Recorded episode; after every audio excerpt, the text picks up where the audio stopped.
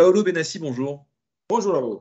Alors, dites-moi, racontez-moi un souvenir d'enfance. hein. Je vous demande de retourner quelques années en arrière, une Madeleine de Proust liée à la glace, une odeur, un moment, quelque chose euh, qui vous vient tout de suite en tête quand je vous donne ce, ce mot glace. Ah, euh, les glaces, pour nous, c'était le gelato et c'était le rêve euh, quand on était enfant. Donc, euh, des petits souvenirs euh, que moi, j'allais fréquemment piquer l'argent à ma mère euh, dans le portefeuille. Et dès que j'avais 50 livres, euh, j'allais acheter une glace euh, direct. Donc, c'était vraiment le rêve d'un enfant gourmand comme j'étais, comme je suis toujours.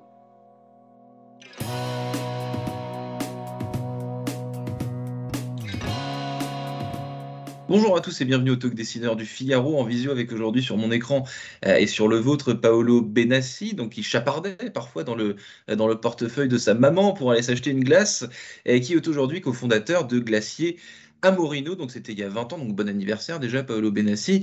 Et, euh, surtout donc maintenant après ce, souvenir euh, assez, assez insolite, je vais vous demander de me raconter un peu les prémices euh, d'Amorino, parce que vous, vous avez bossé en entreprise, euh, vous auriez pu y rester dans une certaine mesure, euh, le déclic euh, qui vous a donné envie d'entreprendre et de monter une boîte de glace, c'est quoi? Qu'est-ce qui s'est passé il y a 20 ans? Le déclic, c'est d'abord la passion pour le produit. Évidemment, j'aime le produit.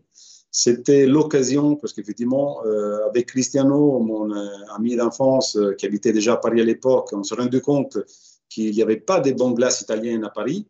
Donc, on a dit. Il y a 20 les- ans, à Paris, c'était un, c'était un désert. Il y avait, rien- il y un, avait- un vrai désert. Il y avait un, voire deux, des faux italiens. Donc, euh, des vraies glaces italiennes, il n'y avait pas. Donc, on a dit, voilà, on est passionnés les deux pour le produit. On aime aussi faire euh, euh, des, des bonnes affaires. Donc, on a dit, on a vu l'opportunité. Et voilà, moi, j'étais à l'époque employé dans le contrôle de gestion et finances. Je dis, ben, il faut se reconvertir. Donc, euh, j'ai démissionné. J'ai appris le métier dans un glacier le plus réputé de ma ville natale de Reggio Emilia. Donc, j'ai appris la, la, la, la fabrication, les matières premières, euh, les recettes, euh, comment gérer les boutiques. Donc, j'ai appris le métier.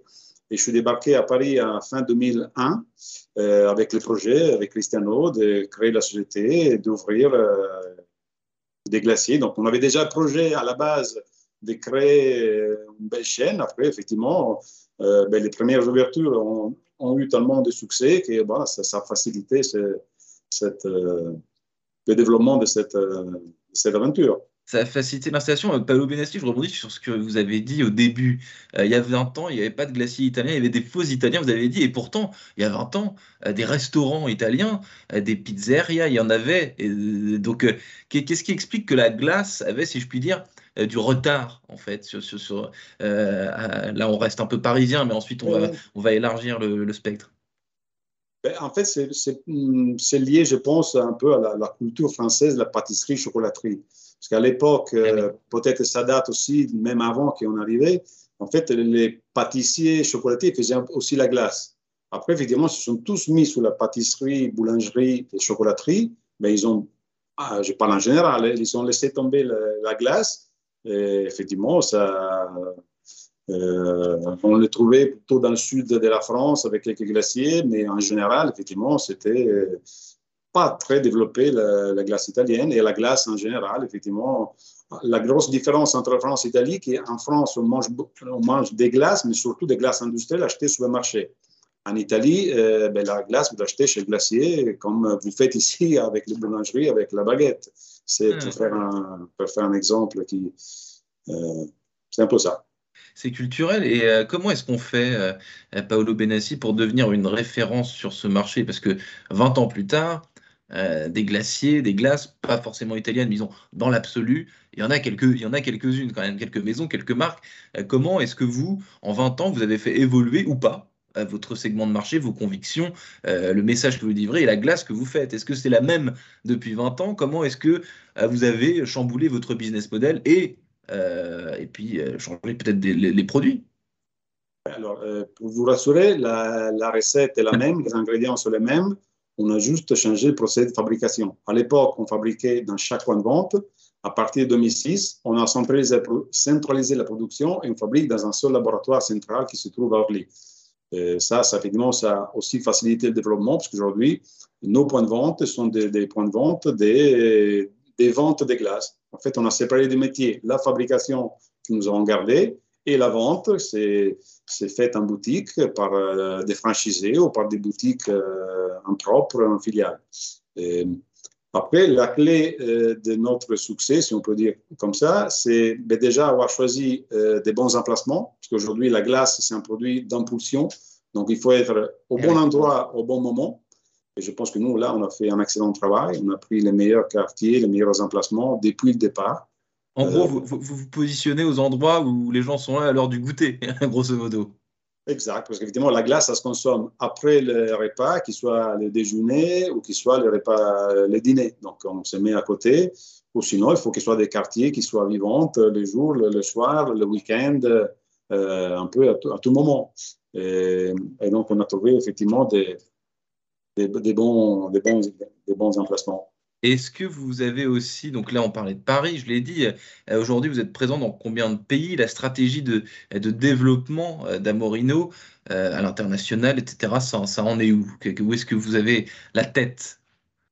Aujourd'hui, voilà, nous on est plus à l'export qu'en France, donc on a environ 210 boutiques, dont 80 en France. Les autres sont dans d'autres pays, la plus, grosse partie en Europe, même en Italie, en Angleterre, euh, Portugal, Espagne, euh, Suisse, euh, Autriche, Allemagne.